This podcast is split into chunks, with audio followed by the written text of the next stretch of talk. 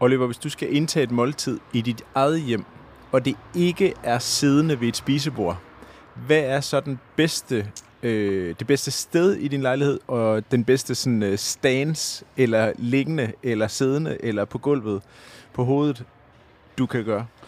Du behøver slet ikke give mig så mange muligheder, Nej. for jeg ved, hvad svaret er. Øh, stående i køkkenet. Ja. Jeg synes, øh, det stående måltid er øh, en lille smule undervurderet. Er det over køkkenvasken, eller er det over Altså, det er ikke over køkkenbordet? køkkenvasken. det ville være sindssygt. Men altså ved bordet, Ja. øh, stående, sådan øh, hurtigt øh, måltid øh, videre i teksten.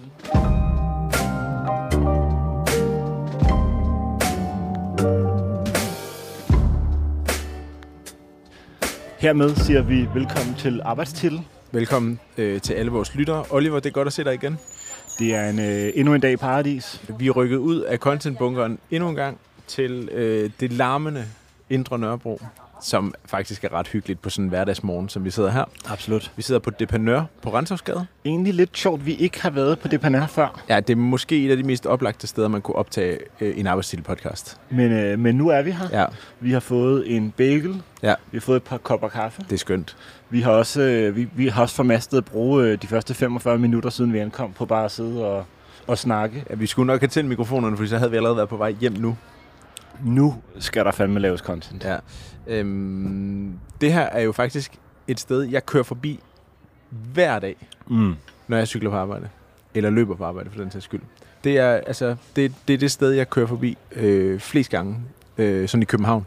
Sidst jeg så dig in the wild, altså Ja. uden det var planlagt, tror jeg, det var her på Renshavsgade, hvor du kom cyklende på en elcykel Ja, det kan godt i passe. altså, tons af høj fart. Ja, tons høj fart. Klokken øh, 16.45 Sådan på kan man, en øh, øh, tirsdag. Ja, så kan man skynde sig frem til Ja. ja. fra arbejde. Præcis. Ja, det, det virker en gang imellem. Oliver, øh, er der sket noget øh, radikalt i dit liv de sidste øh, 14 dage, siden vi så sidst? Øh, jeg er begyndt at øh, virkelig få ryddet ud i min, øh, på min bankkonto. Øh, vi er i gang med at flytte. Okay, ja. Det, er, det er en Øhm. rigtig god måde at, at få den til at nærme sig 0 på. Hvis man, øh, Eller gå i minus. Jeg tror, det er rapperen J. Hus, der siger, spend money like I don't like money. Ja, Præcis. og, øh, og det føler jeg lidt, at det, øh, at det humør, jeg ligesom, eller vi har sat for dagen. ja, Øh, man finder hurtigt ud af, hvad en øh, maler og nogle øh, nye møbler kan øh, komme til at stå i. det er afsindigt dyrt, og øh, dermed også noget, man ikke gør øh, en gang om året. Ja. Man får enorm respekt for, hvad det vil sige at flytte ind i et nyt sted. Jamen, det er så lang tid siden, jeg har flyttet sidst, og det, jeg er allerede sådan, øh, triggered af, hvor meget øh, bøvl der er med det. Man er udmattet. Fuldstændig. Ja. Øh, hvordan går det med din løbeform? Jamen, det går godt. Øhm, jeg var jo så uheldig, at jeg øh, i sidste uge... Altså, det- her er jo helt øh, tidsforvirret, Mm. når vi udkommer, fordi vi optager øh, lidt før vi udkommer. Men i sidste uge slog jeg hovedet ind i et stillads, Ja, det så jeg godt. som øh, gjorde, at jeg... Jeg, det var fordi, jeg skulle ind og jeg skulle have fat i en haveslange, Ja. som var op ad husmuren, og på den husmur var der et stillads, fordi der er nogen, der er ved at få lavet nye vinduer, eller Mhm. mm. nye tag, eller et eller andet. Og da jeg så skulle bakke ud, der undervurderer jeg ligesom Ej. min egen højde, Ja. så jeg slår hovedet ind i det der. Og det gør jeg, hvor man bare tænker nok, af, eller mm. hvad Mhm. man siger. Ikke? Så kom jeg hjem om aftenen, så kunne jeg mærke, at jeg havde sådan en bule, og jeg havde blødt en lille smule fra min hovedbund. Men så, øh, så dagen efter, hvor jeg havde været på kontoret, der kom jeg hjem, og så faldt jeg ligesom bare i søvn i to timer, hvilket er lidt unormalt for Ja. mig om eftermiddagen. Og dagen efter på kontoret begyndte jeg så at få sådan ret meget hovedpine. Mm. Mm. Og så tænkte jeg sådan, wait a minute, er det måske en hjernerystelse, jeg har fået? Yes. Så jeg ringede til min læge, som sagde, du skal skynde dig og øh, tage hjem, og så skal du lade være med at se ind i en skærm, læse noget øh, og koncentrere dig for meget. Du må godt gå nogle ture, du må godt øh, få pulsen en lille smule op, men du må ikke, øh, du, du skal virkelig have respekt for det. Og det, øh, det efterlevede jeg selvfølgelig. Ja. Og øh, jeg synes, jeg er i klar bedring allerede. Øhm, men jeg har stadigvæk øh, taget nogle tiltag, eller gjort nogle tiltag. Altså, jeg har slettet Instagram-appen på min telefon. Mm. Øh, det gør jeg jo on and off, Mm. mm. men nu har jeg ligesom gjort det, og det er for stedse. Så har jeg... Øhm, så har jeg logget ud af Twitter på min telefon også. Mm. Jeg plejede bare at bruge øh, Twitter i browseren, ikke appen. Øh, så min telefon er blevet meget kedelig nu. Ja. Rigtig kedelig. Ja.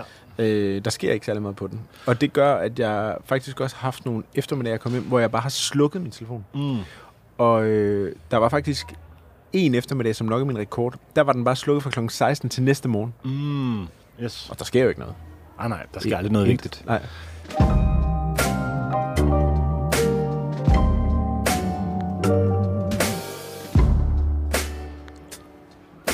Vi skal igen tale om noget, som ingen kan have. Ja. Nemlig favoritter.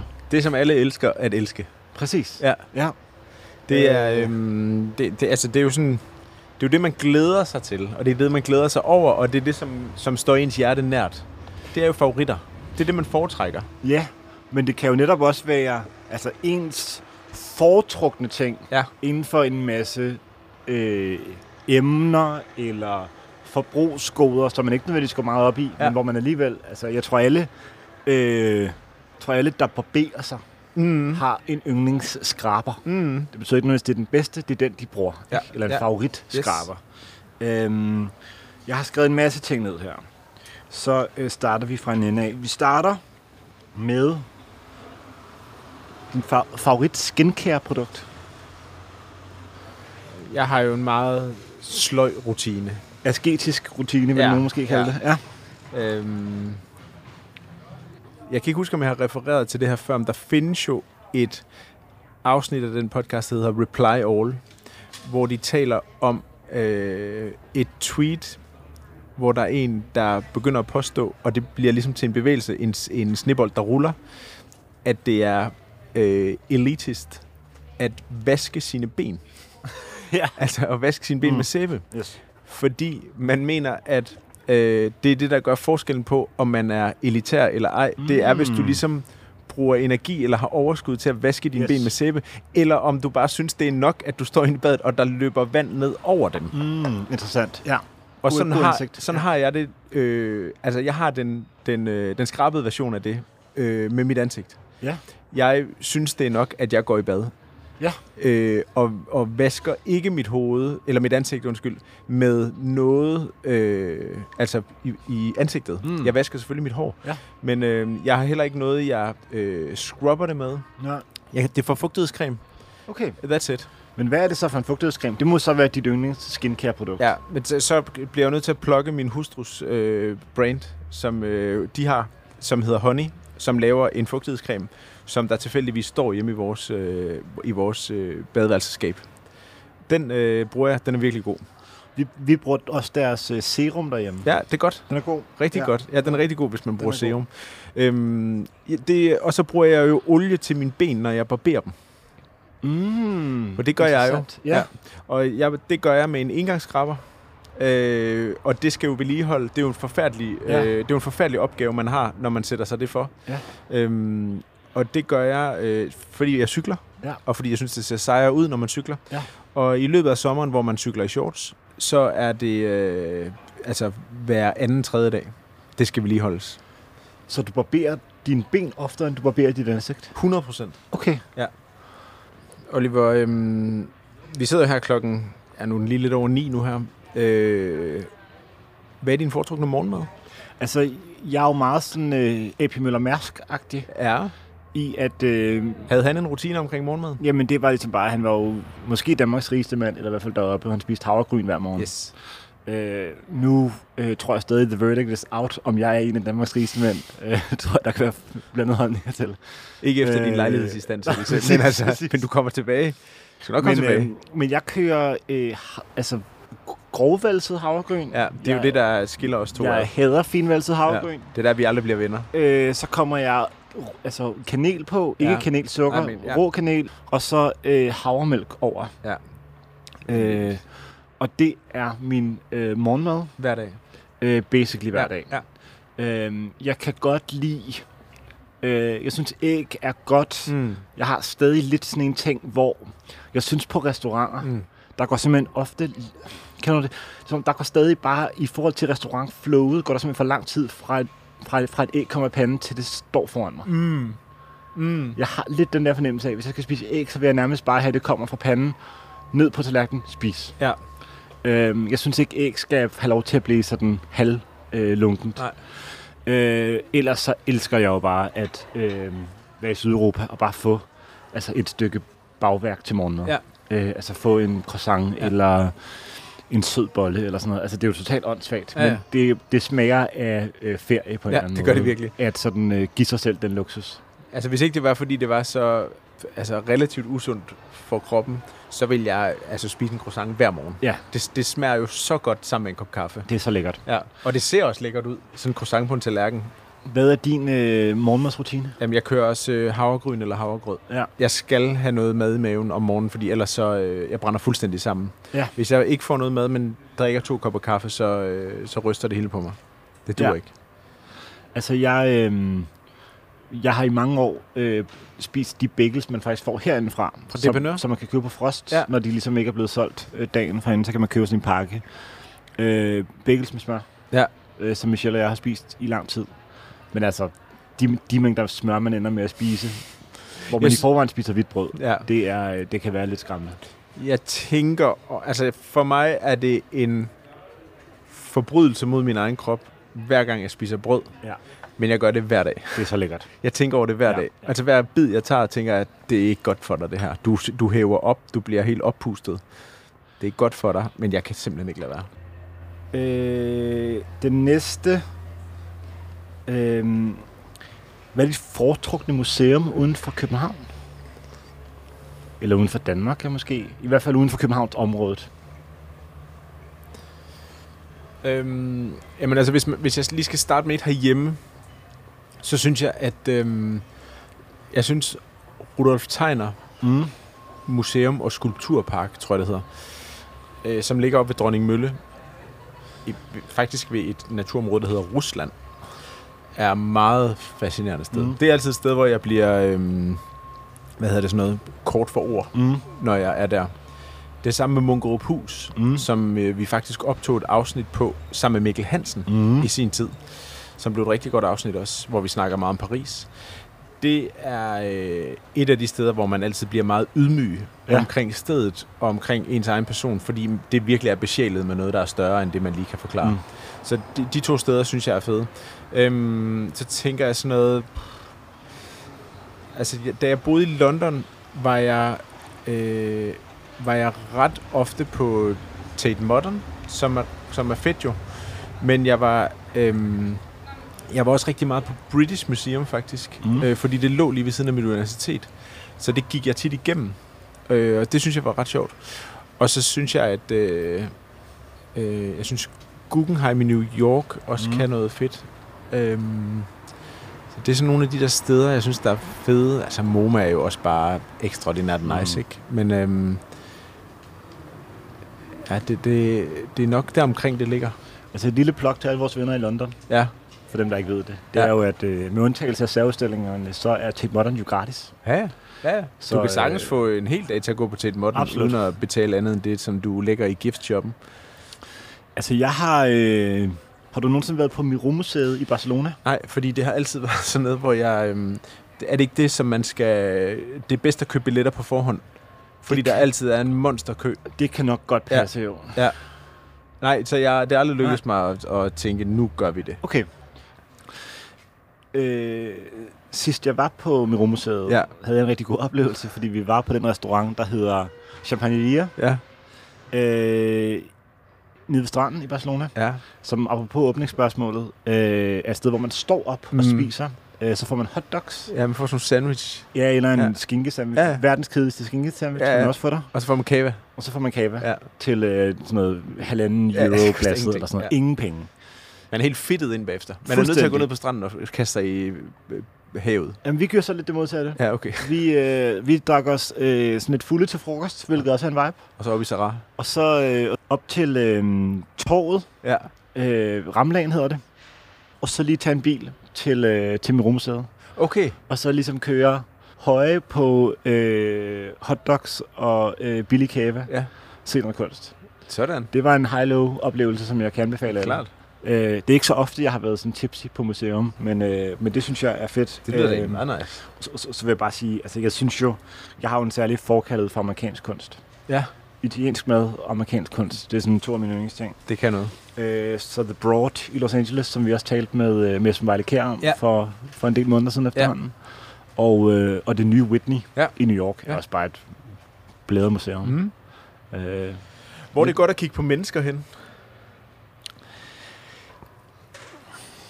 Altså, hvad er dit favoritsted til, Ja, øh, people til watching, pe- ikke? people watching, People som jo watching. er en vidunderlig disciplin? Fuldstændig. Øhm. Altså, jeg har lyst til både at sige noget i, øh, i København og i, øh, og i udlandet. Mm. Jeg synes jo, vi, øh, vi mødtes med øh, vennerprogrammet Daniel Brandt Mm. øh, for et par måneder siden, hvor vi sad ude foran øh, Italo Thai, hvor vi også optog Eva Rambøl episoden. Ja. Sådan en øh, sen eftermiddag, tidlig aften. Øhm, og det lyder lidt som en kliché, men jeg må bare sige, at Værndomsvej har den stadig. Ja. Altså, det er leveringsdygtigt Ja, det må man sige. på, at der bare er gang i gaden. Ja. Et godt sted at sidde og få en drink og bare kigge på mennesker. Øhm, det synes jeg er sådan rimelig undefeated. Så har jeg også fået en kærlighed for det sted, der hedder Andra, der ligger i Stefansgade. Ja, sådan noget Stefansgade, Søllerødgade, eller sådan Ja, det ikke sådan præcis. noget? Eller på Stefansgade. Ja. Øhm, som jeg også synes er rigtig godt Ja. ja. øh, til at sidde og holde øje med verden, når man sidder derude foran. Øhm, og så synes jeg jo på en eller anden måde, at sådan Magnus Opus for øh, People Watching, det er øh, den restaurant i øh, Soho i New York, der hedder Balthazar. Mm. Øhm, Ja, et Som, bord øh, udenfor der. et bord udenfor, Så kører det. øh, sidder og øh, spiser en, øh, en middag Mm. eller en frokost. Øhm, jeg tror, Soho er ligesom bare på en eller anden måde lidt sådan det ultimative people-watching Ja. ja. sted i verden. Det var faktisk også det, som der slog mig øhm, med det her sted, altså det, eller med det her spørgsmål. Det er Ja. ligesom, det er ligesom der, hvor man bare kan sætte sig på en bænk Mm. og købe en kop kaffe, og så bare blive underholdt af det hele. Ja. Ja. Hvor er dit? Jamen, øhm, Soho er et godt bud også. Ja. Altså, øh, i, og nu bor jeg også til på Værndomsvej, så det er jo også godt. Mm. Jeg har også en, en lille svaghed for... Altså, det er jo... Der møder man jo meget folk, der ligner en selv, Mm. eller i hvert fald ligner mig meget. Mm. Øhm, og hvor man også, i hvert fald i, i København, kender mange mennesker. Mm. eller sådan ved, hvem de er, når de går forbi. Men det er jo også nogle gange sjovt, det der med at, at være steder, hvor man people-watcher nogen, som er helt modsat Ja.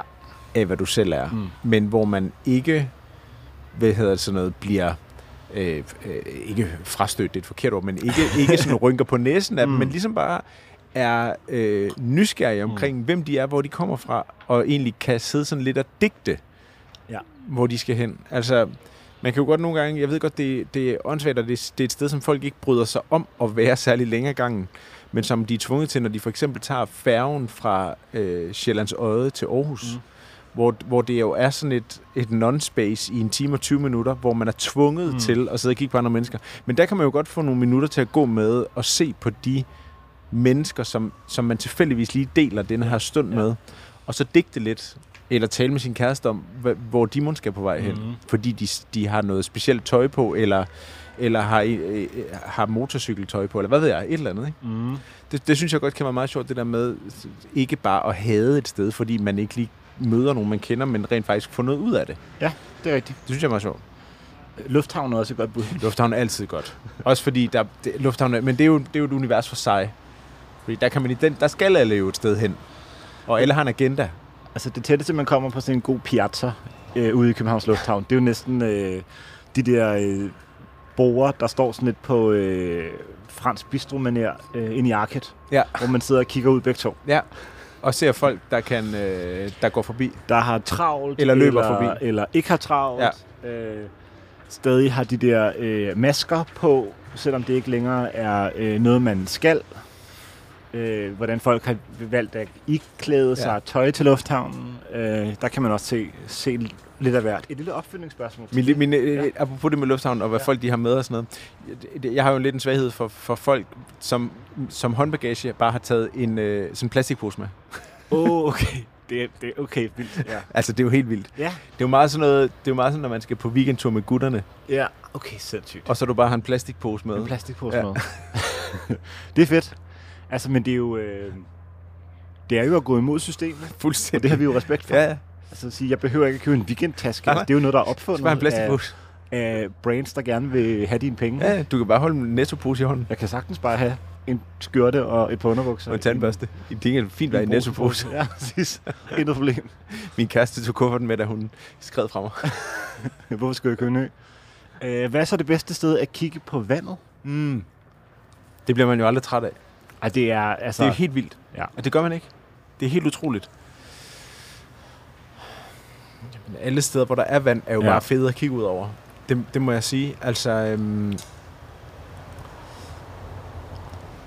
altså i sommer havde vi et par dage på Bornholm, hvor der ligger lige ved siden af den isbutik, der hedder Kalas, der ligger op ved Sandvig, mm. ved Allinge. Der kan man sidde og spise en is eller drikke en øl og kigge ud over klipperne og ud over vandet. Mm. Fedt. Det er virkelig et godt sted. Mm. Altså, det er virkelig et godt sted. Det er sådan et sted, hvor man, man tænker, når man er der, jeg behøver ikke mere i mit Ja, liv, ja. end bare at sidde hernede en time hver dag. Yes. Så godt. Jeg synes egentlig, jeg tror, jeg foretrækker steder, hvor der er klipper eller bebyggelse, frem for jeg foretrækker at sidde på en strand og kigge ud over vandet. Jeg synes, Ja. det der med at sidde og, sidde og kigge ud over vandet på en strand, er sådan lidt... Så er der sand, og så er det sådan, Mm, så er det yes. sådan bøvlet. Ja. Jeg vil hellere, jeg vil hellere have oplevelsen i, i civil, så Mm. at sige. Altså, ja, og Ja, en ekstra ja. ting, Christianshavns bådudlejning. Altså, det er, Ja. det er meget lidt vand, man kigger ud over der, men du kigger ud er over. Christianshavns kanal. Det er vand. Ja, ja. Det, det, Det, og det er fandme også et godt øh, sted for people watching. mm, Altså virkelig det. godt. Det er det. Folk, der sejler forbi. det er rigtigt, Også ja. fordi de skal jo sejle så langsomt, fordi man ikke må sejle særlig hurtigt ind i kanalerne. Selvfølgelig. Hvis man kan få et bord, der er yderst bud. der, ikke? Ja. så godt et sted. Der kunne vi faktisk godt tage noget optag, inden Ja, det bliver det vi for koldt. godt. Ja. Øh, måske gerne en aften.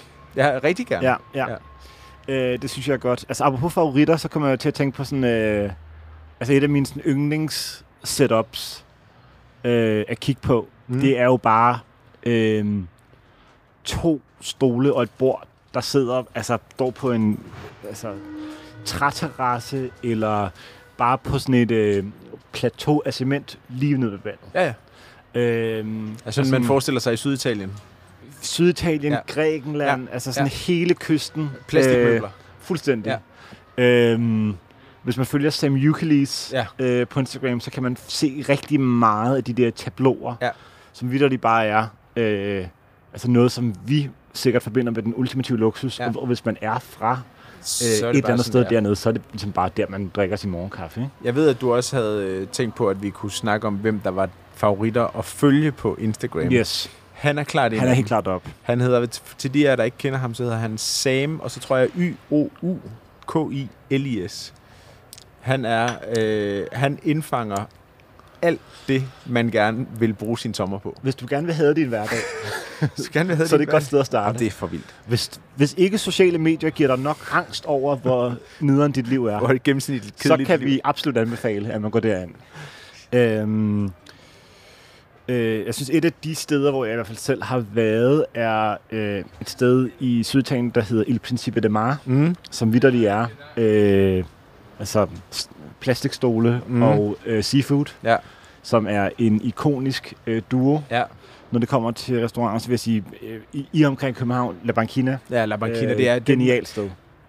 Det kan godt være, det er overrendt. Det kan godt være, at det er sådan et sted, man har været mange gange før, men man bliver stadigvæk blæst væk over, hvor fedt det er, når man er derude, Ja, synes jeg. Altså, det gør 100%. man. Det er 100%. virkelig, virkelig godt. Og så kan det være, at det er en kliché, og det kan være, at det er mange turister, der kommer forbi. Det fungerer. Ja. Og det jeg ved, du har skarpe holdninger til øhm, sæderne på et fly. Ja, Hvis du skulle rangere, lad os sige, at vi, vi ikke snakker business eller first her, ja, ja. men sæderne for folket. Ja. Hvis du skal rangere vindue, øh, midten og øh, gangsædet, aisle-sædet, hvad er nummer 1, 2 og 3? Øh, altså for det første så er jeg glad for måden, du formulerede spørgsmålet på, for ja. Du fik mig til at lyde meget rig. øh, til alle lytterne, det er jeg ikke. Ja. Øh, jamen jeg... Øh, altså jeg har så flået rigtig meget på sådan nogle lidt low-fare-agtige... Mm. Øh, Bumletog. ja, præcis. Med morgentoget til London. Ja. øh, med EasyJet og Ryanair og hvad det ellers hedder.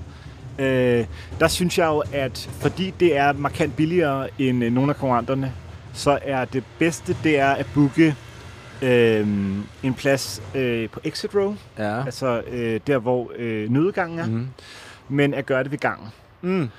Og det skyldes hovedsageligt, jeg kan godt lide at have min computer og sidde og se noget, eller skrive noget, eller lave lidt arbejde på flyet. Og man må jo ikke have sin øh, kuffert mellem benene, når man sidder i exit row. Nej. Og det vil sige, at hvis man nemt vil ud og have Mm. den, når man først er lettet, så er det jo klart lettest at sidde ved gangen. Ja. Hvis man ikke gider at bruge de 120 kroner, eller hvad det nu koster, at få opgraderet sin plads dertil, så synes jeg, at vinduet er bedst. Mhm. Fordi så sætter du dig ind tidligt, og så er du der bare. Ja. Øhm, så jeg tror, jeg vil sige, i exit row er det yderst, Ja. øh, i alle andre rows inderst. Ja. Øhm, der er nogle gange, hvor jeg har tænkt, nu prøver jeg lykken, jeg gider ikke at betale ekstra for at vælge mit eget sæde. Mm. Og der går altid 24 timer, hvor jeg lever i angst, og så tænker jeg, jeg er simpelthen ikke klar til at roll the dice Nej. og få et midtersæde. Nej. Så jeg tror, at alle de fly, jeg har fløjet på i de sidste lange, lange, lange stykke tid, har jeg altid sørget for, at jeg altså præ-bookede min plads. Ja, klart. Har du en eller anden form for altså, regelsæt, du, du ligesom prøver at leve efter, når du skal bestille? Øh, nej, jeg, jeg, jeg vil helst sidde ved vinduet. Ja. Øh, og det vil jeg, fordi... Øhm, altså på de, på de korte flyvninger i Ja, ja. Europa, der er det jo... Øhm, der, der skal jeg ikke på toilettet eller sådan noget. Der har man ligesom klaret det, og der skal man bare blive siddende i de to timer, det tager. ja. Og hvis man så sidder yderst, så er der jo en risiko for, at dem, der sidder inde, Ja. ja. de skal forbi en. Ja. Det er jo dødirriterende, fordi hvis man sidder og sover eller Ja, arbejder, så Ja, skal man til at bryde det hele op. Så helt klart inderst, uden at skulle ud. Det er nummer et. Nu taler vi om løb, Mm. lidt i øh, introen til Ja. det her program. Ja. Hvad er din yndlingsløbesko? Mm. Godt spørgsmål. Har jo mange løbesko. Ja. Øh, Hvor mange har du i skrivende stund, som du benytter dig af? 12 par. Nej, Jo jo. Øhm, som alle sammen er aktive. rigtig gode løbesko. Nå, helt vildt. Okay.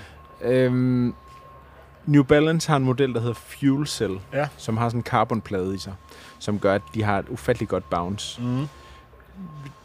Afsindigt gode løbesko. Ja. Virkelig gode løbesko. Hvis man løber i skoven, så laver Hoka en model, der hedder Speed Goat. Mm. Den er oppe på Speed Goat 5 nu, men jeg har 4'eren. Okay. Som er nogle år gammel. Øh, som jeg købte efter meget research, ja. Og som virkelig er god. Okay. Øhm, Nike Pegasus er også meget god til landevej, men den er en lille smule kedelig, synes jeg. Mm. Der sker ikke så meget. men Der skal du ligesom selv knokle ret meget, synes Yes. jeg. Øh, så synes jeg, Adidas, øh, deres, de, de har en model, der hedder Boston, mm. som er rimelig klassisk, men også som er rigtig god. Og så har de den, der hedder Adios Pro, som også er sådan en carbon-sko, som er virkelig hurtig. Er du mere til en Adidas Boston, end du er til en Birkenstock Boston?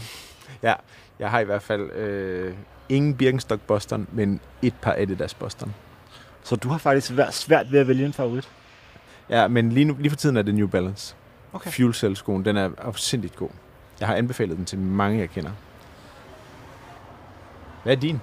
Du løber bare i, en, i sådan noget Zoom Fly, gør du ikke det? Jo, jeg købte et par Zoomfly, da vi var i, Den er også god. øh, Den i er Portugal god sko. Det er rigtigt. Det er en vild god sko. Øh, og jeg tænkte faktisk, at den ville blive sådan lidt... Altså, jeg havde lidt dårligt samvittighed over det, fordi jeg tænkte, at jeg har nogle sko i forvejen. Nej, den er god. Men af en eller anden grund, så er det bare blevet min yndlings. Ja, den, en er, den, den er købt lidt i, i, lidt i panik, Ja. men, øh, men det er min go-to-sko nu. Og så synes jeg, noget af det, der er fedt ved Zoomflyen, det er, at man kan øhm, bruge den i civil også. Ja, Altså fordi man. den er Det flot. rigtigt. Det er en flot løbesko. Og så den kan man sagtens, øh, hvis det var, løbe i på arbejde, og så bare have den på resten af dagen. 100 procent. Det kan man sagtens. Eller rejse med den, uden at have et par ekstra løbesko med. Øh, apropos ting, som man øh, køber. Ja. Det bør, kan, både være noget, du har, eller noget, du gerne vil have, eller noget, som du ligesom har været inspireret af. Hvad er dit favoritstykke merch? Jeg har ikke særlig meget merch derhjemme, synes jeg. Øhm, altså, selvfølgelig t-shirten fra din 30-års fødselsdag. Ja, det er det. Den, da, du, Fuldstændig skrumpet ind. da du i et lille bitte anfald af, øhm, Megalomani. af megalomani, Ja. øh, af storhedsvandvid, lavede, øh, trykte 20 t-shirts, hvor der stod Oliver Inet 30 år. Velsign lige timeline med et billede af så folk kan se den derhjemme. Vi har snakket så meget om den. Det skal jeg nok gøre. Øh, den synes jeg, øh, det, det er et af de stykker merch, jeg kommer i tanke ja, om. ja, Det synes jeg er ret sjovt. det er også godt. Så har jeg en... Øhm, jeg har sådan en... Du ved, de der øh, metalflasker, som er sådan nogle... Hvis man er ude at vandre, mm. eller på sådan en Yes. sheltertur, som det der svejtiske firma, der hedder SIG, S-I-G-G, ja. laver, som er rigtig gode, synes jeg, til at holde på vandet. Ja. øh, sådan en har jeg, som North Face ligesom har Mm. co-brandet sammen okay. med, eller hvad man siger. Så det er jo i princippet et stykke merch fra Det er et stykke merch. Ja. Det, det, den har jeg haft i 10 år eller sådan noget. Ja. Det, så det, det er jo en af de ting, som jeg tænker, det må være en ting. Ja, okay. Hvad med dig? Du har helt sikkert alt muligt, du har købt fra alle mulige steder. Jamen, jeg, ja, men altså, jeg synes jo, Det. New York Times kasket, vil jeg foreslå. Ja, ja. Den er god. Den er også god. Ja. Den er også god. Den løber jeg i nu. Okay, fedt. Det er, det er jo fedt at løbe i bomuldskasketter, Ja, det synes jeg. jeg. Ja. De er Ja. fuldstændig er gennemløbte. intet åndbarhed i den Nej, nej, nej. Og den kommer også bare i vaskemaskinen, Ja, ja, ja. når den er færdig. Er det rigtigt? Ja, ja, ja. Okay. Er iskold. Ja. Øhm, jeg, øh, jeg så en kammerat, der gik øh, op ved Borups Allé, som gik i en Servos kasket, som er en øh, restaurant øh, på, på Lower East Side i Fedt. New York. Det synes jeg bare var fedt. Du Ja. ved. Det, det synes jeg er... Altså bare, ideen om merch er netop det der. Ja, Præcis. At man kan gå i noget, og så er der nogen, der siger, det ved jeg, hvad er. Ja. Øhm, da jeg var i Los Angeles, var vi øhm, forbi øh, et sted, der også serverer bagels, der, der hedder Courage Bagels. Ja, Øh, og øh, de laver en blå kasket, ja. som jeg ikke købte, for jeg ville aldrig iføre mig den. Men altså, et fedt stykke merch. Mm. Øh, kom hjem med en Courage Bagels snapback. Hvis der var sådan et, et sted, der begyndte at lave merch, som du uden at blinke ville købe, Ja. hvad skulle det så være? Øhm, altså, de laver noget, men Chateau Marmont laver jo så absurd grim merchandise. Okay. Altså, nu formyndede jeg mig til at sige for et par programmer siden, at jeg mente, at jeg ville kunne øh, hjælpe et par øh, museer med at lave bedre Ja. gift shops. Ja. Jeg ville 100% også kunne hjælpe Chateau Marmont med Ja. at lave noget bedre øh, merchandise. Og så har jeg jo lavet min, mit eget stykke The Ritz merchandise, Nå ja, er du som har jeg også har, har talt om. Ikke? Ja. Øhm, luksushoteller, synes jeg generelt, øh, er et fedt sted. Men altså, jeg vil jo øh, aldrig gå et stykke merch fra København. Altså, jeg synes Nej. jo, hele ideen er, at du har det med fra et sted. Mm. Øhm, Du kom da ellers med en uh, Zetland tote bag så. måske den eneste tote bag, som er værre end øh, New Yorker New tote Yorker bag. tote baggen. Den er kriminel. Øh, den er faktisk utilgivelig. Nej, det er den ikke. Jeg synes, den er fin nok. Øh, vi skal lige ned på jorden igen. Ja. Øh, yndlingspasta form. Yndlingspasta form. Ja. Altså bare så man ikke tror, at det er pasta ret. Nej, altså formen på pasta. Formen på pasta. Ja. Pasta skruer. Nej. Øhm. Jamen, øhm, Fuldkornspasta ja. ja. Kold med creme fraiche og ærter. der findes jo, der findes jo øh, Osteria 16 kogebogen, Er det den penisformede, du vil til at sige som nu? jeg, ja, præcis. Osteria 16 kogebogen, som jeg har skrevet, øh, som jeg har skrevet forord til. i øvrigt. De har jo en ret, som jeg til stadighed forbløffes over, som er altså ligesom bare pastaplader. Mm. Altså ligesom hvis du forestiller dig en blød lasagneplade, ja. altså en frisk lasagneplade, mm. hvor det er en ret med det. Ja. Den stenede jeg bare lige over, det kommer Ja. jeg bare lige til at tænke på. Men udover det, så tror jeg, det er... Øhm, jeg synes, at... Øh, jeg, jeg tror altså, jeg synes, at fettuccine er nemmest Ja, at okay, arbejde interessant. med. Det eller pappardelle, men jeg har Ja. altid svært ved at få pappardellen til ligesom at arbejde Mm. med mig, Okay. når jeg laver øh, italiensk mad. Og det er jo et vindue på ret kort tid, du Yes. har, for du har kogt pastaen, til du skal have den til Ja, at em- emulgere med noget øh, pastasauce Ja, ja. eller noget smør. Så øh, jeg tror, det er det. Hvad synes du? Jeg er lidt af den overbevisning. Al, al sugo, altså al pastasauce skal serveres med en rigatoni. Jamen, det er også okay. Altså, jeg har ikke noget, jeg ligesom synes... Altså, jeg synes tørret pasta er... Altså, så, altså har så meget, så dårligt et ry i forhold til frisk pasta. Ja, men det, men det er langt... Jeg synes, det tørret pasta er langt nemmere at arbejde med. Det er det, jeg mener. Ja. Altså, jeg synes, det er bedre. Jeg synes, jeg synes der er mere bid i. Jeg Ja, synes, ja. smager Ja, bedre. ja. Jeg synes, det er klart... Øh, Øh, Der er intet, der kan få mig til at tænke på en middelmådig kvickly som frisk pasta. Nej, det er rigtigt. Øh, hvad er din yndlings øh, frokostrestaurant? Vi taler om morgenmad, vi har tit ja. Talt om aftensteder. Og det behøver ikke at være et sted, man nødvendigvis sidder og spiser frokost. Det kan også bare være et sted, man henter mad fra. Ja. Altså, det, det, jeg, jeg irriterer mig nogle gange lidt over, at, at min svar altid udgår fra der, hvor min egen verden går ud fra. Mm. Men, men jeg må bare sige, at den den sandwich, de laver på Helges Ost, Mm. den er afsindigt god. Altså afsindigt god. Mm. Den er, den er jeg ret glad for. Jeg spiser den ikke særlig tit. Øhm, men det kan jeg godt lide. Altså, så tror jeg, jeg synes sådan noget... Altså, det er jo ikke en favorit, fordi jeg kommer der ikke tit. Men sådan noget Esme, Mm. hvor vi også optog sammen med Andreas Bag, som er, øh, er indehaver og chefkok derinde. Det er jo, det er jo bare sådan en overlegen Mm. frokostrestaurant, ikke? Altså, det, det er... Det, der er både business-segmentet, der er noget af det kreative. Maden Mm. mm. er altså grotesk dyr. Mm. Men, men det er et lille bitte stykke New York i Ja, København, synes ja. jeg. Øhm, den, den synes jeg er god. Så, altså, men mit, mit svar må nok være... Jeg var der sidst sammen med Kasper fra Guds for at spise frokost. Ja. Altså lumske buksen. Lumske bugten, Ja, ikke buksen. ja, ja. Øh, som er, altså er Ven Lauterbachs gamle sted ude på øh, Esplanaden. Det er bare et sted, hvor man føler sig i meget gode hænder, og hvor, man, hvor, det altid er frokost. ja, og der skal man jo huske at bestille bord, for ellers bliver man sat i walk-in Yes, du skal øh, i den grad bestille segmentet. bord. Ja. Så bestil bord, og så ind til højre eller venstre. Ja. Øh, det er virkelig også ja. Et, øh, det er virkelig et OG-sted. Ja. Det, er- det, det er virkelig godt. Altså, jeg inspireres til at sige øh, Pret Altså den der kæde, kæden, som, som, er ikke findes i, i, København. som ikke findes i Danmark. Ja.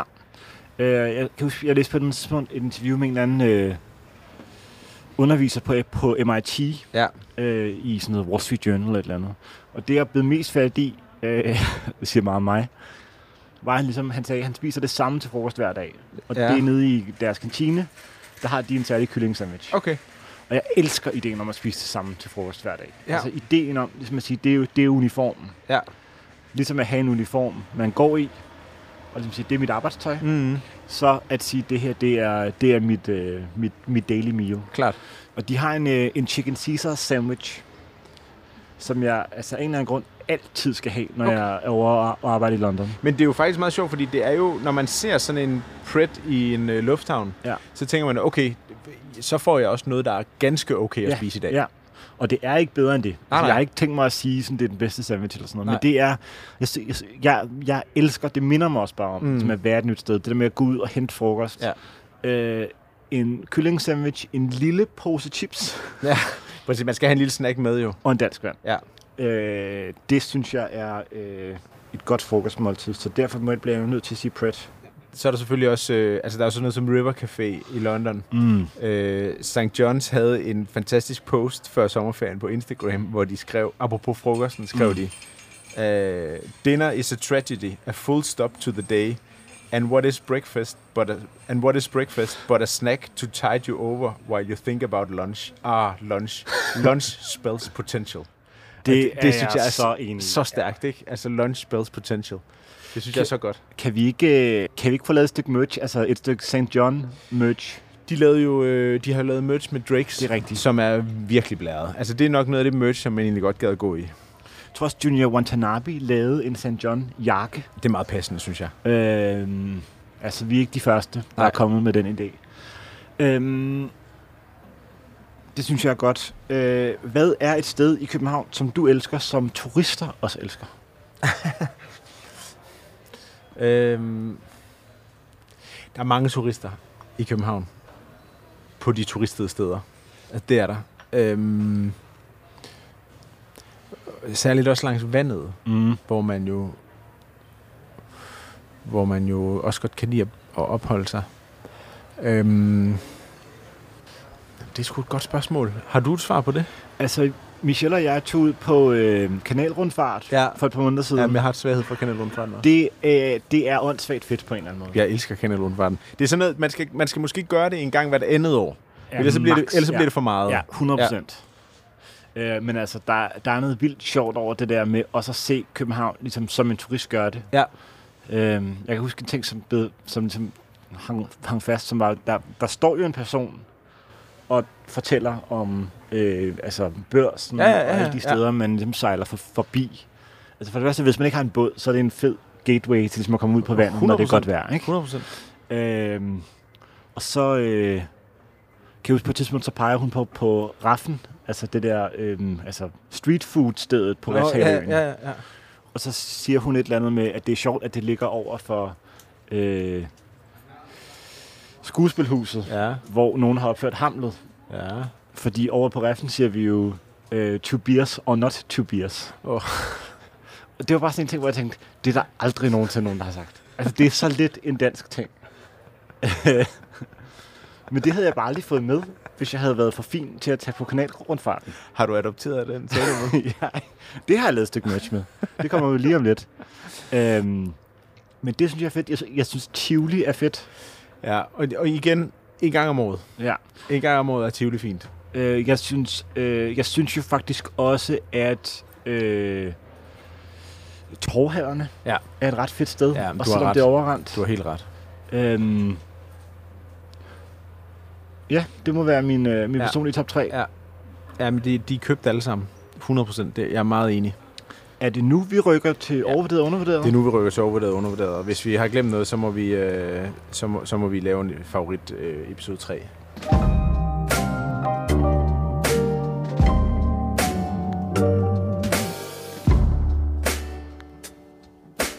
Oliver Indbakken har vanen tro været brandvarm, siden vi optog sidst, og øh, det er nærmest svært at følge med.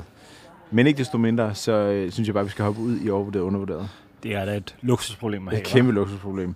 Øh, tak til alle jer lytter, som, øh, som bliver ved med at sende rigtig, rigtig gode bud ind. Vi, øh, vi er nødt til at grovsortere og kun tage få med, men, øh, men ikke desto mindre, så, så prøver vi alligevel at imødekomme de fleste af jer. Jeg vil også sige tak til alle jer, der sender altså, sådan nogle fuldstændig absurde bud, som jeg nogle gange deler med dig Ja, ja. og Mathias, for bare at være sådan, det her er det sindssygste bud på noget, ja. øh, men det bringer mig stor glæde. I gode. I er så også, gode. Også selvom det ikke ender i, øh, I optagelsen.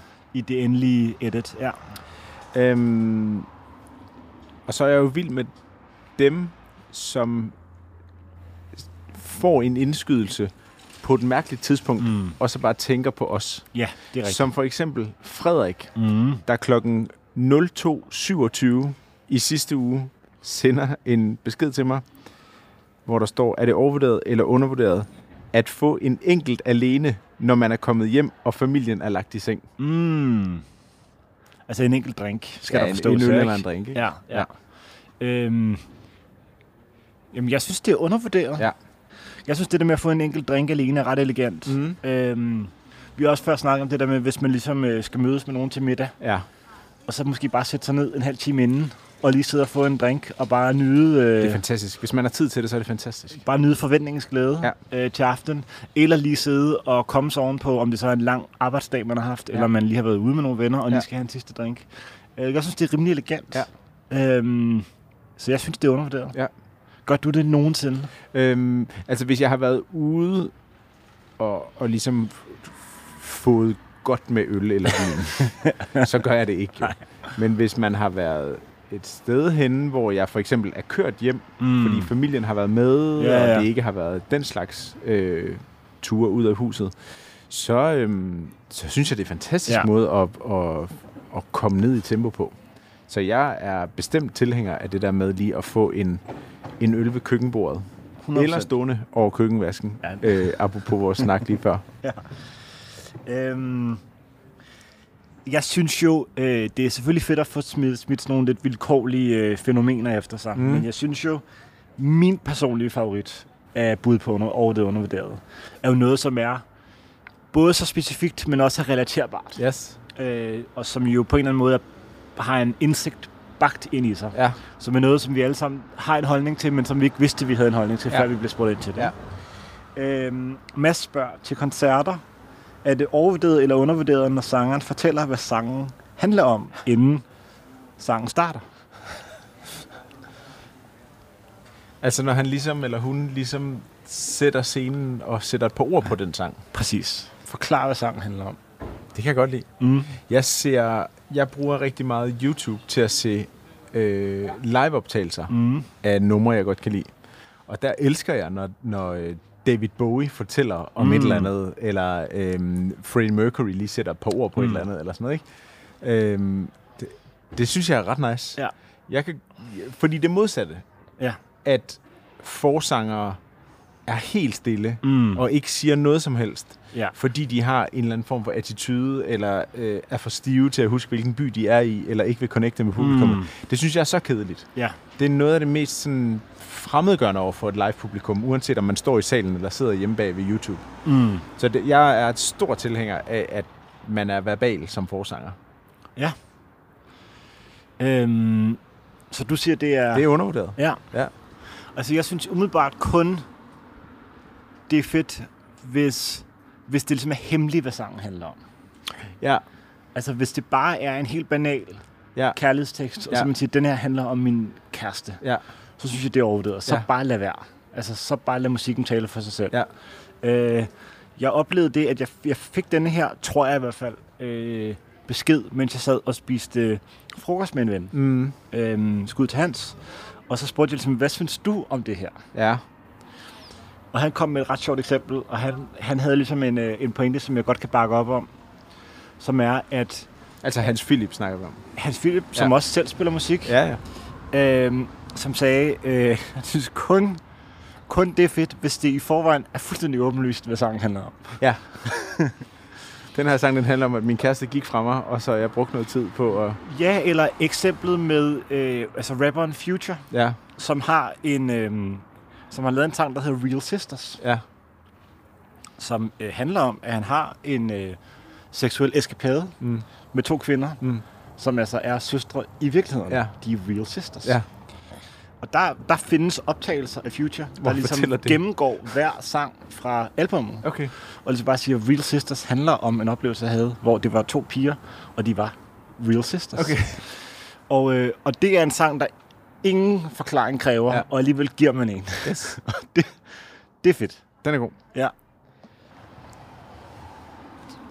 Vi har snakket meget om at flyve i dag, Mm. og øh, Mathias spørger, om det er overvurderet eller undervurderet at have medbragt nakkepude med i flyet. Altså den der lille og puslige pølse, du sætter rundt om halsen, så du kan hvile dit hoved, når du falder i søvn. Ja. Altså, jeg, jeg har jo været øh, altså, virkelig stor modstander af den. Mm. Øh, Har du en? og jeg har en nu. Ja. Jeg købte en i LAX for øh, en håndfuld måneder siden, da jeg skulle rejse hjem. Øh, og det er jo bare ret smart. Altså, Det er jo en- ældre man ja. bliver, jo mere opmærksom bliver man jo også På, på, ens komfort. ja, men også bare sådan, hvad der sker med ens krop, når man sidder nede i lang tid. Ja. Og hvorfor ikke hjælpe det på vej? Mm. Det er jo en åndssvag ting. Ja. Altså de der shops, der ligger rundt omkring, og man kan købe nakkestøtter og alt muligt. Ja. Øhm, men det er jo smart, hvis man skal flyve i 11 timer. Jeg vil faktisk sige, jeg har ikke en, jeg har aldrig haft mm. Mm. en. Men når jeg ser nogen, der kommer gående med en, Mm. så tænker jeg altid, jamen, jamen I har jo regnet den ud. Ja. I har haft en mere komfortabel flyvetur end mig. Mm. Altså det er ligesom det med, at jeg, altså, jeg har aldrig en paraply med mig. Mm. Men når der er nogen, der kommer gående med en paraply, så tænker jeg altid, altså og det regner, så Ja. tænker jeg altid, "Mm, så de har jo bare regnet det ud. Ja. De har fordelen. Hvor jeg selv bare har været sådan en kæmpe klap, Ja. der er gået afsted uden, ikke? Yes. Så jeg synes, det er, det jeg synes også, det er undervurderet at have sådan en der. Også fordi den fylder jo ingenting, hvis du tager luften ud af den. Nej, det er rigtigt. Altså, den fylder ikke noget, vejer ja. Ikke noget. Du kan i princippet have den i din jakkelomme. Men jeg tror, reglen gælder stadig, og det er det samme med paraplyer. Det må ikke være fancy. Nej, nej, nej. Det skal være sådan en, der har sådan noget, sådan noget øh, øh, velur, eller hvad hedder det? Fuldstændig. Ja. Det, den skal være købt i en luft. Ja, ja, den skal være mørkegrå og købt i en lufthavn og, og være lige ved at flæk, efter du har brugt den to gange. Præcis. Ja, Præcis. Det skal den dårligste kvalitet, Ja. penge kan opstøve. ja, Det står jeg 100% øh, inden for. ja. Øhm, så er der øhm, Tobias, som gerne vil vide, er plakatkunst fra eksempelvis Louisiana eller andre steder overvurderet eller undervurderet? Det kan være alt fra en øh, P.S. Krøyer til en plakat med en tomat, som hænger i køkkenet. Dog ikke citatplakater, fordi de er skrækkelige. Men altså, hvis man køber et, øh, altså et, et reproduceret kunstværk Yes øh, fra et museum, Ja, og, så, og så rammer det ind. ja. Er det overvurderet eller undervurderet? Det er virkelig svært. Mm. Det synes jeg virkelig er svært. Der findes jo, der findes jo grader af det. Altså, det er jo lidt ligesom, at du kan købe en... Du kan jo købe en t-shirt, der er, der er grim og uformelig og, og utjekket. Og så kan du også have en t-shirt, der er verdens sejeste t-shirt. Mm. Og du kan også købe en, et tryk eller en plakat fra et museum eller et galleri, som, som der findes to millioner kopier i verden. Mm. Eller du kan finde en fra øh, øh, Galleri Bergelet i Basel, Mm. som er super tjekket, mm. Og som er ret sjælden, og som er fra 70'erne eller sådan Mm. noget. Og som har en flot ramme, og. Ja. som der er gjort noget ud af. Men dermed ikke sagt, at det skal være en gammel sjælden plakat, for at det er fedt. Fordi hvis det er en ny plakat fra en udstilling, man har været på, som der har påvirket mm. en, eller som man virkelig har synes har været fed, så synes jeg jo, det er et meget fedt minde at have, at du køber en plakat fra et kunstmuseum eller en udstilling, som har påvirket dig på en god måde. Men om det er undervurderet, det ved jeg ikke, fordi det er jo også noget af det, som der er i rigtig, rigtig mange hjem. Mm. Fordi det er jo klart en- en mere tilgængelig ting, end at købe det originale kunstværk, som Ja. højst sandsynligt er øh, øh, ikke til salg, eller de meget, meget færreste for ondt, ikke? Mm. Jeg tror, jeg vil sige... Altså ligesom at vi også har talt om, at uddannelse aldrig nogensinde kan blive overvurderet, Mm. så kan kunst heller aldrig nogensinde være øh, overvurderet. Og, og jeg tror, at hvis man har været et sted, hvor man har lyst til at have sådan en, en æstetisk minde fra, Mm. som man kan hænge op på sin væg, så synes jeg, man er langt. Så, så tror jeg, jeg synes, jeg synes, det er undervurderet. Øhm, jeg, jeg, jeg kan ikke forestille mig en situation, hvor jeg synes, det, det, det er dårligt. Men jeg tror, jeg vil sige, at man skal have taget stilling til det. Mm.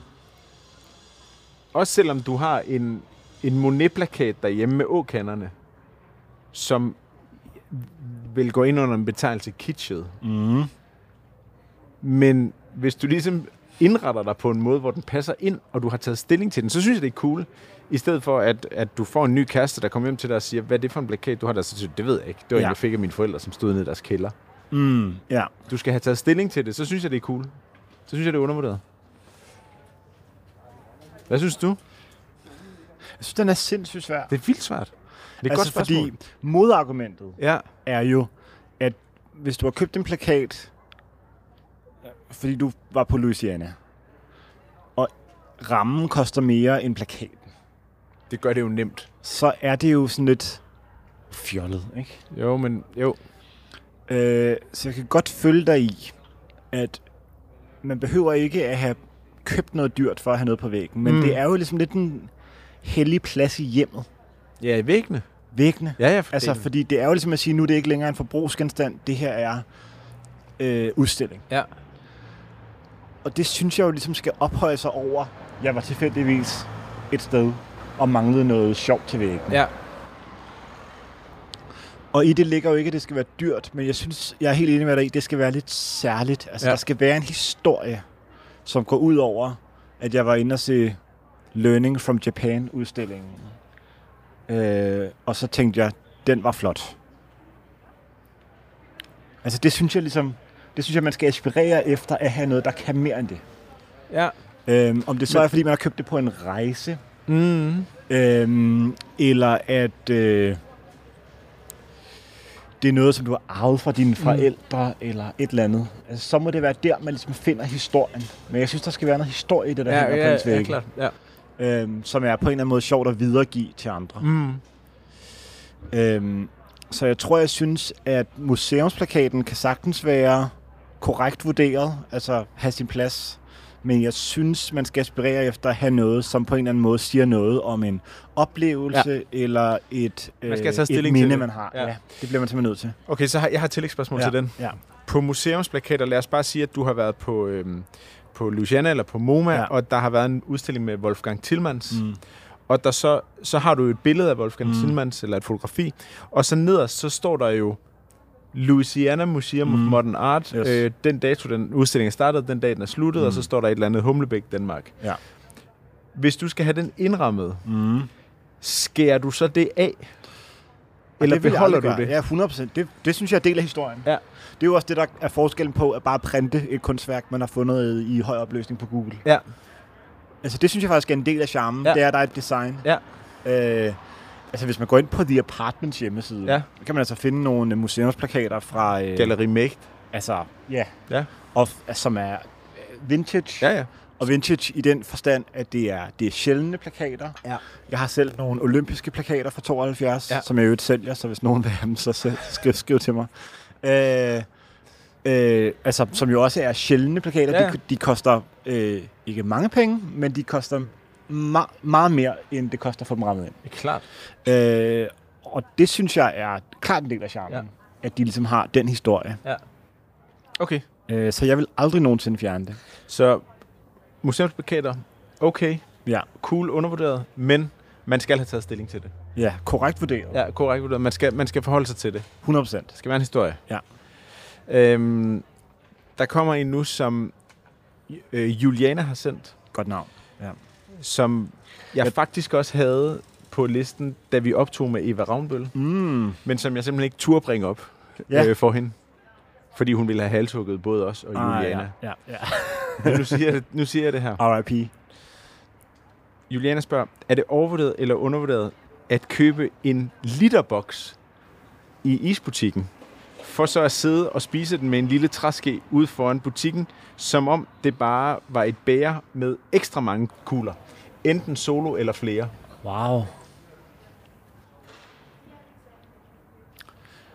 Jeg tror, det er den første Juliana, der har skrevet til os. Det er den første Juliana, der har skrevet. Øhm. Altså, det er jo meget is at spise. Men det til side, så vil jeg hive fat i et større problem. Som er... Øh, altså, typisk spiser man jo... Altså, det vi snakker om typisk er jo i hvert fald gelato, ikke? Som Jo, jo, er lavet på mælk og ikke på fløde. Ja. Det betyder også, at det smelter absurd hurtigt. Mm. Altså designet. Altså for det første, så vil jeg aldrig bestille en, øh, en vaffelis. Altså jeg bestiller det altid i bager. Ja. Problemet med bæret er jo, selvom der ikke er særlig meget i, det flyder jo over begge, altså over alle sider, når man får sådan en is. Ja. Altså designet er så dårligt på et Ja. bager, Det synes jeg ikke. at jeg synes, man stresser mere over, at der kommer is på ens bukser. Men det synes jeg er End en at man opgave, når man isen. spiser isen. Det er ligesom at holde den nede. Men det, det er jeg på opmærksom tid. på, men Ja. det er jo en udfordring. Ja, ja. Øh, og ikke sådan, jeg synes, man egentlig burde spise is. Det er the price you Hvorimod, pay. hvorimod, at hvis man køber bakken der, Mm. Så er man jo home free, tror jeg. Mm. Altså, så, er- det er jo, når man som at få en dy, is i en dyb tallerken, ikke? Jo, jo, jo. Øhm, Det er jo i et dybt fad. præcis. Ja. Og det er jo af snydesystemet. Ja. Øh, jeg går også ud fra... Øh, Til gengæld så står du så enten med 750 ml is eller en liter is. jamen, så kommer det bare hjem i fryseren. Ja. Og så er der, så er der mere til alle. Også et opturs... Øh, altså en opturs... Øh, manøvre at lave, og bare komme hjem med is. Ja, det er fedt. Jeg synes, det er... Øh, Men hun spørger specifikt, at at du køber boksen, og så sidder og spiser den ude foran isbutikken. der er ikke nogen... Kan man spise så meget is? Altså selv Jamen, hun skrev, virkelig... hun skrev solo eller flere. Ja. Prøv, at- hvis jeg så det, så, så, så, så ville jeg respektere det. Det vil jeg også. Altså, Jeg, jeg, vil vil ikke, respektere det så vildt. jeg vil ikke kigge skævt til det. Nej. Jeg vil tænke, altså respekt. Jeg vil tænke, de har en field day, dem Præcis. der sidder og gør det der. Præcis. De har lært, Ja. øh, de har lært at snyde systemet. Ja. Øh, det kan jeg øh, sagtens... Altså, jeg vil ikke gøre det selv, men jeg kan sagtens respektere det. Jeg er jo øh, generelt meget stor fan af is. Mm. Og af isbutikker. Øh, eller ismejerier, eller hvad man kalder mm. Det. Men jeg bemærker også, at i kraft med, at priserne på fødevarer er steget mm. så meget, så koster en kugle is jo på de københavnske steder ret meget. Mm. Eller det gør de i hele Danmark. Øhm, og du kan jo du kan jo købe en kugle is for altså hvis du køber to kugler is, så er du nærmest op og betale det samme som en bøtte med Hansen is koster Ja. i Irma. Okay. Så jeg synes også, der ligger noget i forhold til det der med, at du har en, du køber en kugle is, Mm. eller en boks med Ja. is, og får så meget mere relativt Mm. i forhold til prisen. Det er ikke, at det skal være et argument i sig selv, men jeg synes bare, at der ligger noget fedt i det, ved at bare sige, skal vi ikke bare købe en boks? Jamen, det kan jeg nemlig også godt lide. Ja. Ja. Jeg kan huske en af de første gange, vi to var ude at spise. Ja. På, et, øh, på en restaurant, som også serverer pizzaer. Mm. Der spurgte du bare, der sagde du bare, "Sk- skal vi ikke bare bestille tre pizzaer? Ja, det er rigtigt. Det er rigtigt. Og det havde jeg aldrig hørt før, Nej. at man kunne. Mm. Jeg har aldrig tænkt tanken, at for vi var jo to mand ude at spise, og man, at man kunne bestille tre pizzaer. Halvanden. Ja, halvanden per mand. Ja. Og det var genialt. Det var, det var, der blev jeg lidt forelsket. det var virkelig godt. Var det samme aften, hvor jeg til, sidst på aften spurgte, er du sådan en, der deler dessert? Nej, det var et andet sted. Okay. Det var et andet Okay. sted. Ja. ja. Det var to romantiske aftener. Men det var virkelig... Øhm, det, det var et hack, synes jeg også. Ja. Ja.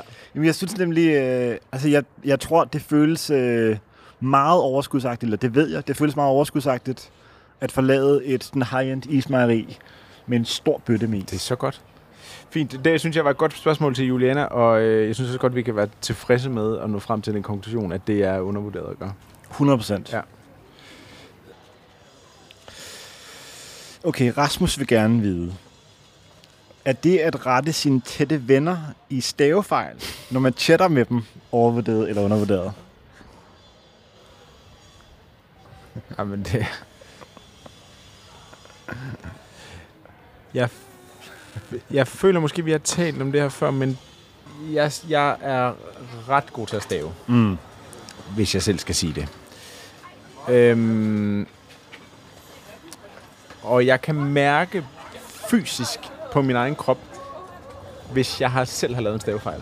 Mm, Ja. Så hvis jeg sender dig en besked, hvor der for eksempel mangler et nutids er på, mm. og så jeg så lige får den læst ordentligt bagefter, Ja. Så er jeg nødt til at rette den besked, Mm. eller redigere Yes. ordet, for at du ikke skal tro, at jeg er en sinke, der ikke kan stave. Der ikke kan finde ud af nutidsager. Ja. øh, apropos min, øh, den der lille hjernerystelse, jeg havde, mm. Så brugte jeg rigtig meget, hvad hedder det, jeg dikterede rigtig meget mine sms'er. Mm. Problemet er, at Siri er rigtig dårlig til at forstå nutids er, Yes. når man taler til hende.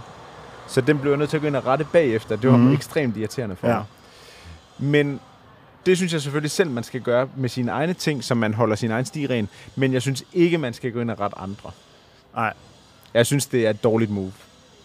Det er jo helt vild manøvre. Ja, det er en vild manøvre. Jeg Altså- synes ikke, man skal gøre det. Det er jo sådan noget, der kan koste relationer, føler jeg. Ja, ja det, det, er- den er grov. Altså, den er rigtig grov. Også fordi det er så fuldstændig ligegyldigt, fordi du har forstået, hvad det er, de mener. Altså, jeg har en ven, der er galopperende overblind. Hvor det, er- det er et stort samsurium, hvad han sender, når han skriver til mig. ja. Hvis du lige gik ind og rettede... Hvis jeg bare gik ind og... Men nogle gange skriver jeg til ham, jeg forstår simpelthen ikke, hvad du skriver. Om det er noget andet. Øh, og så ring, ring mig op, Ja. eller indtale en besked. Ja. Altså, men, jeg vil aldrig, men det griner vi bare af. Meget god regel er jo, at, øh, at hvis man skal til at rette nogens grammatik, Ja. så skal man først lige minde sig selv om, at ingen kan lide. Præcis. Ja, ja. Du får, du får kun fjender ved at gøre det. Altså, det er så... Og hvis Men du så- bliver rettet, du vil jo aldrig nogensinde sige, tusind tak, fordi Nej, nej. du lige lærte mig at stave til Nej. Øenslagergade. Nej. Men Er, jeg er også... er du sikker på, at du ikke mener... Det er så irriterende jo. øh, Fuldstændig. Ja. Fuldstændig. Jeg er lidt splittet på et emne, som ligger meget tæt op af det. Som er, er det overvurderet eller undervurderet at være meget opmærksom på sin retskrivning og retstavning i sms'er. Fordi på den ene side, så synes jeg jo, det er ekstremt gennemført at skrive en lang sms med kommasætning Ja. og korrekt grammatik. Men det er jo ikke sådan, altså, det er jo ikke vigtigt. Hele pointen med sms er også lidt, at man banker en besked afsted, og altså, modtageren forstår beskeden. Jamen, jeg kan det ikke. Jeg, kan, jeg får det fysisk dårligt, hvis jeg mm. Har lavet en stavefejl. Eller en grammatisk fejl. Mm. Jeg kan ikke gøre det. Komma er jeg lidt mere loose omkring, men jeg kan ikke have det siddende på mig, at, at jeg har formuleret noget, der ikke er korrekt stavet. Og jeg deler lidt den opfattelse. Det er også derfor, jeg så godt kan lide øh, at skrive sms'er på computer. Ja, ja, det går Fordi hurtigt, det og er der så også, meget lettere ja. også lige at dobbelttjekke, hvordan staver man. Ja, og auto, eller autocorrecten er bedre på computeren. 100 føler procent. jeg. Ja. 100 procent. Øh, Jeg føler også lidt, at computeren har gjort min retstavning altså dårligere, fordi jeg er blevet så vant til bare at skrive det, som jeg tror, det skrives i Google, og så bare øh, copy-paste. Ja. Jamen, der synes jeg bare, man skal omfavne, at computeren hjælper Ja, yes. Ja, sådan er virkeligheden nu. Sådan er virkeligheden. The future is now. Ja, Og arbejdstitel er ved at være slut. ja uden stavefejl.